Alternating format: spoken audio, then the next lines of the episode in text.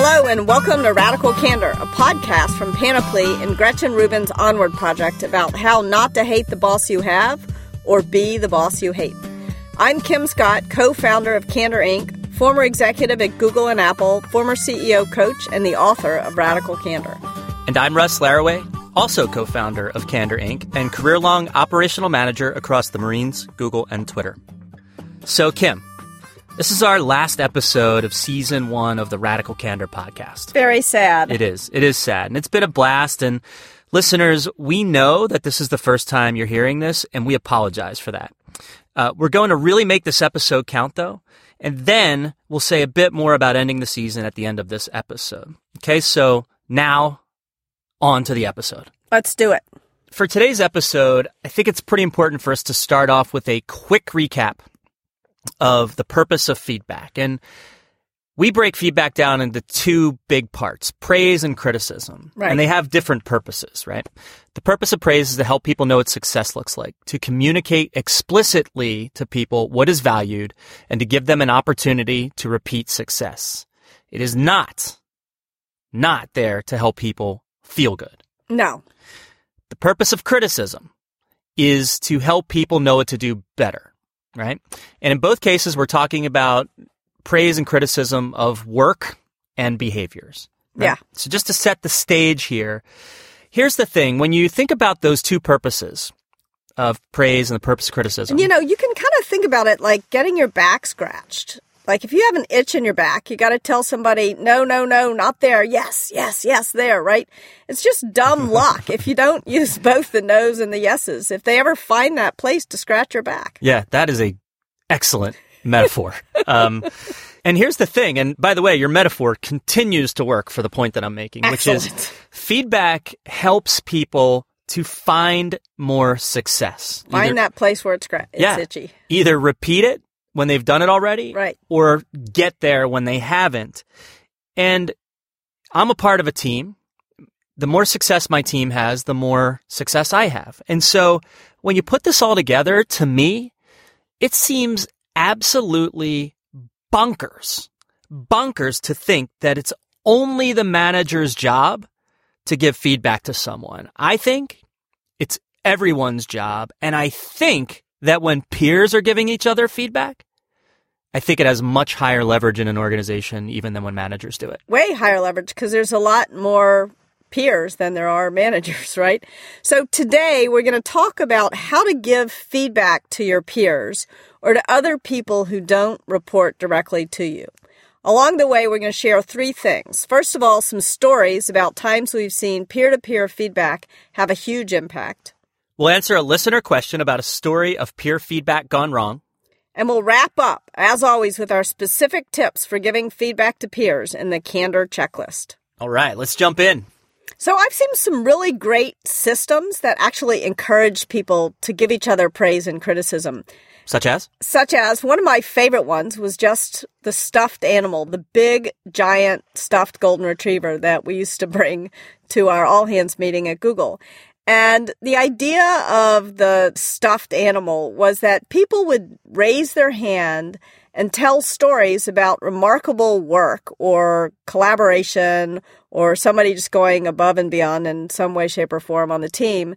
And it created kind of a stage for people to praise each other. So it didn't feel awkward. It, it, if you sit around just waiting for people to raise their hand at the end of a hundred person all hands meeting and say something great about somebody else, it's not going to happen. We had to kind of create a little theater around it. How did the stuffed dog work in, in all of this? So what we did, as you recall, we'd bring the stuffed dog up to the up to the microphone and we'd say, "Who saw somebody on the team do something remarkable this week?" Stand up and tell the story.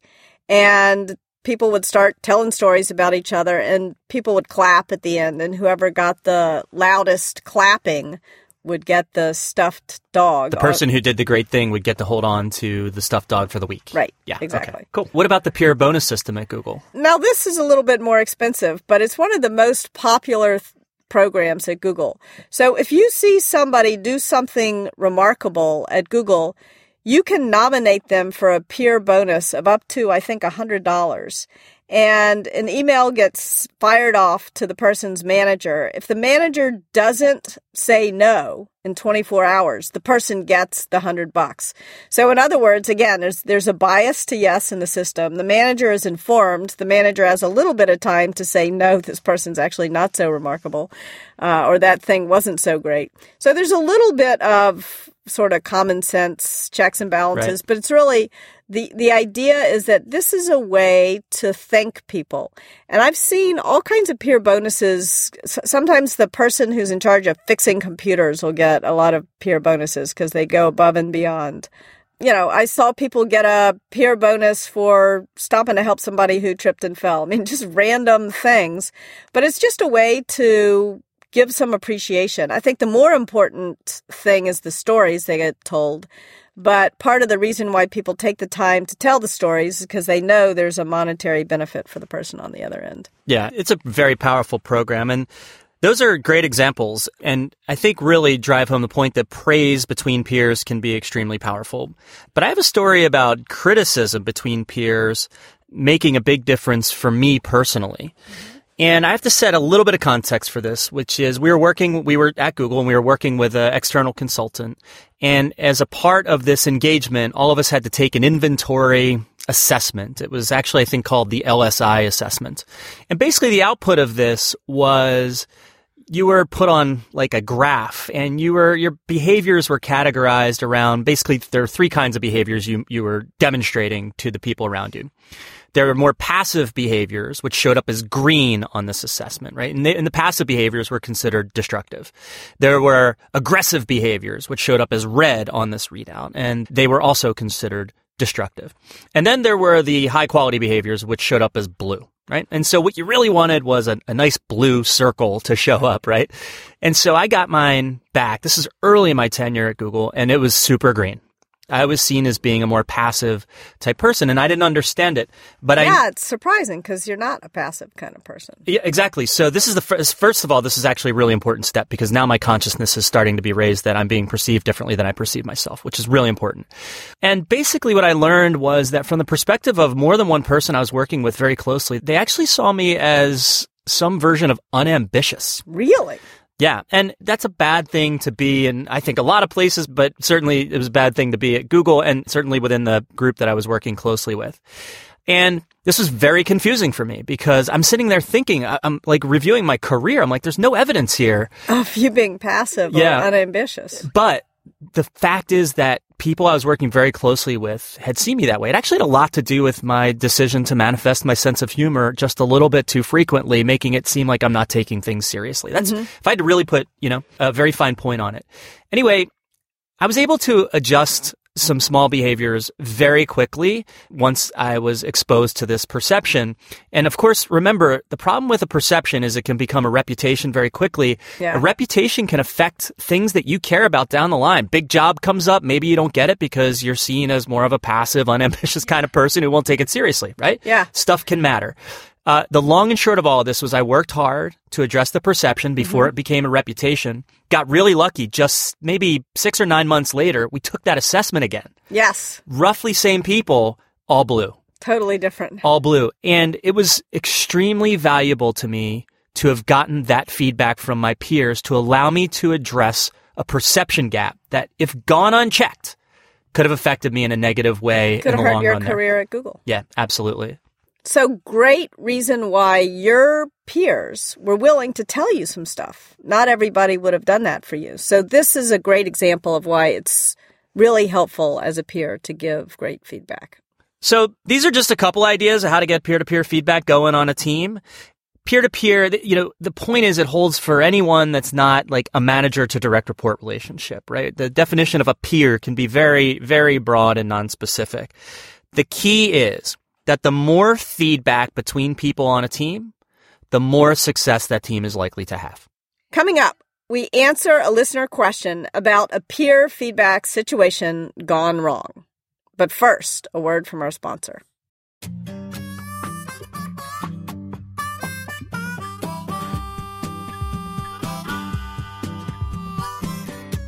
We recently had someone write into us with a scenario from earlier in their career that they still think about now and wonder how it could have gone better. It's just a little bit of a warning for us, a little bit of a long question, but we're going to give it to you exactly as we got it. It's a good one. Yeah. I was a senior manager at a small company working on an important project for a key client. One member of our leadership team, someone who was one level junior to me, parenthetical, though we rarely made that distinction internally, end parenthesis, was on a different page than me about what and how to deliver for our client. After challenging him directly on the matter, I eventually went to his boss, my peer, and asked for intervention. I needed help, and this guy was locked in on his own point of view, and the project was not moving forward appropriately.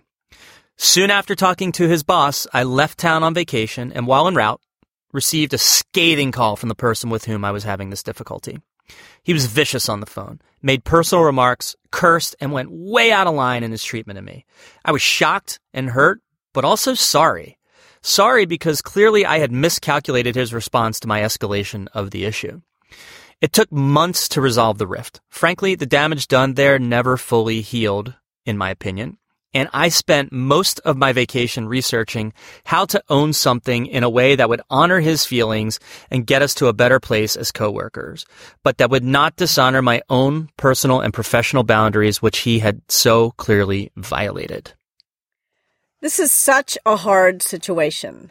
I, I, think it's it is, and I think it's really important because I think when we talked a little bit earlier about why don't peers give feedback. Well, this is why. Yeah. Right? You're making a risk calculation of upside versus downside, upside versus downside. And I think people really worry about this kind of reaction when they give someone especially criticism, right? Yes. It's important if you have that worry to think about the other danger, which is if you don't give the peer feedback, it can fester. That's also going to hurt your relationship just as much as an explosion. But there's one key principle that we learned, Russ, you and I, from Fred Kofman, who was our coach at Google. And he called this clean escalation. So one of the things that you can do to make sure that when you're giving a peer feedback and you're not able to resolve whatever the situation is, that if you escalate, you escalate together. You escalate with that person. You don't go to the person's boss behind the person's back because it's really hard for someone to appreciate feedback that you give to their boss behind their back. There's a lot of things that could have gone wrong here, but that's the big catalyst to everything that went wrong was that this person got surprised. And, you know, we talked to a lot of people about this stuff, but one of the very simple tests I offer people is this. If you are talking about someone and not to someone, you are operating in manipulative insincerity. That's exactly right. Low challenge directly, low care personally. You've got to talk to the person first, and even if it's about your intention to escalate. So this listener did that. This listener did talk to her peer before she escalated to the boss. But so not she, about the escalation. That was the, yes, right? Yes, exactly. Uh, but she didn't tell her peer, look, I disagree and we need your boss to help us resolve this situation. So if you can't work it out, meet together and ask the boss to mediate. What do you do if you have different bosses? So there's two people, they disagree, they each have a different boss. The next step for a clean escalation is a four person meeting. So the two bosses plus the two people in the room in theory, this can continue on up until you finally get to a common boss who can, you know, quote unquote, break a tie. I think most people realize they're, they better figure out how to resolve it before that. But, yeah. but in theory, that's the idea is until you get to a common, you keep cleanly escalating, getting the bosses in the room until you reach a common boss. Or you can just pick a boss. Okay. If something like this listener's example happened, what would you do to resolve it, Russ? I think the first step trying to resolve this problem clearly the first step is to try to own my part in having causing all this damage. And specifically in this case, my part is the decision to escalate to their boss behind their back. Yeah. That may or may not mean this person's going to own their part, leaving the scathing messages and, you know, and ruining really, the vacation. yeah. Trampling this boundary, you know, all those jerk. things. That's in the immediate steps to resolve the issue. I am less worried about their ownership of their part, and I am extremely worried about my ownership and my part. Mm-hmm. I am hopeful that there will be an exchange here, but to start things out, I'm going to go in and own my part. Right. My experience tells me that when I do that, and I don't always do it, by the way, but when I do that, people are, tend to be very generous and they usually, not always, they usually will respond with some version of, well, let me own my part too. Yeah. Anyway, that's the first step. You can only control how you own your own part in this. And of course, if the other person doesn't do the generous thing and say, yeah, I, I overreacted. I'm sorry about the words I used or whatever, the tone of voice I used. I, I think it's important to own that that's not okay. To tell the person your behavior, I shouldn't have done that, but your response was not okay. Right. Yeah. I, you, you got to work. I think you got to work your way toward that Yeah. um, immediate steps to resolve. My point is just that it's important to just own your part. And Yeah. there's a time later when you can, if they haven't owned their part, there's a time later you can hold them accountable Yeah. for sure. And I think a second big part here in terms of starting to repair the relationship is really try to move way up on the care personally axis. Yeah, so important to to show the other person that the reason why you are having the disagreement is that you want to do better for the client, but you also want to help the other person do better work. Yeah. And I and think that you're open to being wrong. I mean, part of caring personally is showing some humility. Yeah. And in all of this, what's hap- you know, in this damaged relationship, that person's feeling like you stabbed them in the back, right? And it's the opposite of caring personally. And so, um, it may not be the case. It's just like we always talk about it. It's not that you actually don't care about them personally, but realize that your act in having gone behind their back to escalate to the boss makes them feel like they were stabbed in the back. Yeah. What's lower on the care personally axis? Than a stab in the back? than a stab in the back. Um, your job now is to climb back up that axis and really make it clear you have their back, you care about them personally, you want them to be successful, right? Right. You're not trying to kick them in the shins. Yeah, you're trying to help them have more success. So remember, talk to people, not about people. Start by talking directly to your peer who you're having the conflict with. And if you can't come to agreement, escalate cleanly. Escalate to your boss or their boss with the other person in the conversation, not behind their back. Coming up, the candor checklist. But first, a word from our sponsor. And now it's time for the candor checklist. We've talked about how peer feedback can have a big impact and what happens when it goes wrong. Now let's go over a few tips for how to do it the right way. Tip number one, start by asking for feedback. Now I realize this is pretty counterintuitive. Wait, the way to start giving feedback is by asking for feedback. Yes. Yes, that is. It is, And in fact. Oftentimes we don't fully understand exactly why that person's work looks that way or why that person's behavior looks that way. We don't know why they're doing what they're doing. We may be doing something that's contributing to the very thing that's bugging us. Yeah, absolutely. It is important to go in curious to try to understand what's happening, how we might be contributing, how we maybe are not being fully helpful, etc. So the first thing to do when thinking about offering someone feedback is making sure you really understand what in the heck is happening, making sure you offer an opportunity for you to understand your role in what's happening here. The second big thing that happens when you ask for feedback is you do start to dismantle people's defenses a little bit, right? One of the reasons why it's hard to give people feedback is because we know they're probably going to have a threat response. They're probably going to feel a little bit defensive. And the act of asking for feedback sends a signal to the other person that you're in a spot where you're ready to hear some things, right? I mean, when you ask for feedback, we always say buckle up because some might be coming, right? Right. But send the signal that you're ready to listen to what they have to say. You're ready to roll your sleeves up and do your part here. And you're also kind of leading by example. You're showing them how you value feedback. You treat it as a gift, and you hope that they in turn will treat your feedback as a gift. Tip number two focus on the good stuff. You don't need to start with criticism. It's always a good idea to take a step back and remember the things you like about working with that person and to give voice to them. So offering praise immediately is really important. So get yourself in the mindset that you are going to be looking for the good things and you're going to give voice to them. Yeah, I think for a lot of our listeners, if they're listening to this episode, they might be thinking about a specific acute criticism they need to give to a person right now. And it's probably worth mentioning that the tips we're giving here are really about taking a long view here and trying to square away a culture where feedback becomes much more normal and much more accessible. And so it's not about giving someone praise to get access to this acute criticism you need to offer. It's about changing your mindset, about really genuinely focusing on the good stuff. You know, if you're skiing through the trees, there's there's a statement, there's a suggestion which is positive target identification. If you focus on the path through the trees, you're less likely to hit the tree. If you focus on the tree, you're more likely to hit the tree, ironically. So sometimes focusing on the good stuff is a way to move forward. Yeah. Tip number 3, be helpful.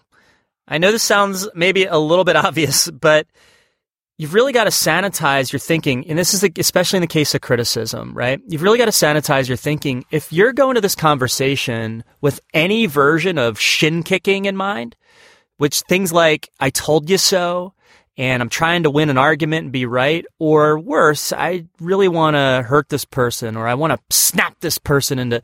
Yeah. Th- these are bad ideas to kind of go in with, right? sanitize your thinking, figure out your objective, right? An objective that is about being helpful, an objective that helps this person find more success, right? And I think it can actually be very useful to flag your intent. And a way that a way that I've offered people to do this in the past is to say something like, "Listen, I've got a little bit of feedback to give you right now. And it's actually, it might be hard to hear. It's certainly hard for me to say, but I think I really need to do it because I care. And my sole objective here is to have a conversation with you that I think can help you have more success. Are you game? Very few people will say, no, I'm not game. Some will, but very few. Yeah, some will. And if they do, by the way, don't waste your breath. Don't waste your breath. That's a little bit of a problem. But most people say, yeah, I'm game. Let's talk about that. Tip number four don't make it about personality. Remember, the purpose of criticism is to help people fix something, to help people find more success.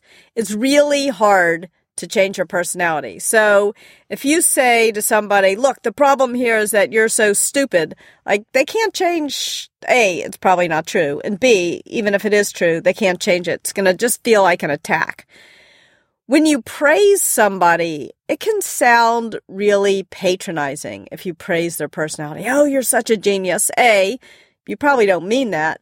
And B, it just sounds, doesn't sound sincere. And furthermore, it's hard to repeat that success if all you say is you're such a genius. So remember, give both praise and criticism about things that somebody can either repeat or change. Yeah, that's well said. So to summarize, Tip number one start by asking for feedback. Tip number two focus on the good stuff. Tip number three be helpful and flag your intention to do so. Tip number four don't praise or criticize personality. These tips are also listed in the show notes for this episode at radicalcandor.com slash podcast. As we mentioned at the beginning of this episode, this is our last episode for the first season of the Radical Candor podcast. We have absolutely loved doing this podcast, and we're going to do more of them. Russ says it's the favorite thing he's ever done in his career. Yeah, it's true. So why would we take a break from the favorite thing that Russ has ever done in his career? The reason is this. We were planning a Radical Candor podcast episode on focus, and we were going to talk about that, and we realized we needed to take some of our own medicine. We needed to prioritize building the software platform. And the reason why the software that we're building is so important is that we think it's a great companion to this podcast and to the book to help you really change behavior and drive radical candor on your own team and at your own company. Yeah, so we're going to go make sure we nail the Candor Coach, our software. And we think this will be the best way we can help people become better leaders on a daily basis. And we've got some great ideas for how the software can help with that. We have had so much fun working on the podcast and connecting with all of you listeners. Thank you so much for listening, sharing, and writing in with your challenges, questions, and stories. Um, please keep it coming. We're at podcast at radicalcandor.com. I, I think we've answered everyone that's written in. Um, and surprised the number of people along the way. That's been that's been really fun. Please continue to write in podcast at radicalcandor.com. We don't have a firm date for when we're going to start. Writing software is a little bit like writing a book. It's hard to predict exactly how long it's going to take to get it right, but we will we will be back. But in our absence, please continue to help us spread the word about the show. The more people we see subscribing to the show and catching up on past episodes, the stronger the signal will be for us to come back sooner. Of course, you'll still be able to go back and revisit our previous episodes in your podcast app or radicalcandor.com slash podcast. A refresher is often very helpful. To stay up to date with what we're doing at Candor Inc. with the Candor Coach and to get other content, sign up for our email list. You can join our monthly newsletter or just sign up for a notification when the podcast returns. Visit radicalcandor.com slash email to sign up. Finally, we'll be doing a Twitter chat as a follow up to this episode and also to the whole season. Join us on Twitter with hashtag CandorChat this Friday, June 9th at 12 p.m. Pacific, 3 p.m. Eastern. We've got some questions posted in the show notes for this episode, and we'd also love to hear your thoughts and questions on this episode and on the season as a whole. So again, that's Friday, June 9th at 12 p.m. Pacific, hashtag CandorChat. Looking forward to seeing you there and staying connected outside of the podcast. Radical Candor is part of the Onward Project, which also includes Side Hustle School, Happier with Gretchen Rubin, and Happier in Hollywood, a brand new show that we're really enjoying. In a recent episode of Happier in Hollywood, writing partners Liz and Sarah talked to famous O.J. Simpson prosecutor Marcia Clark about what it was like to rise out of the ashes after that world famous trial and start a career in Hollywood. Curious? Listen to Happier in Hollywood to find out. And that's it for this episode and this season of A Radical Candor. Our producers are Kristen Meinzer and Jennifer Lai. Thanks also to Andy Bowers at Panoply and to the great Elise Lockhart at Candor Inc. Our theme song is written and performed by Cliff Goldmacher. I'm Kim Scott. And I'm Russ Laraway. Thanks again for listening. And we'll be back.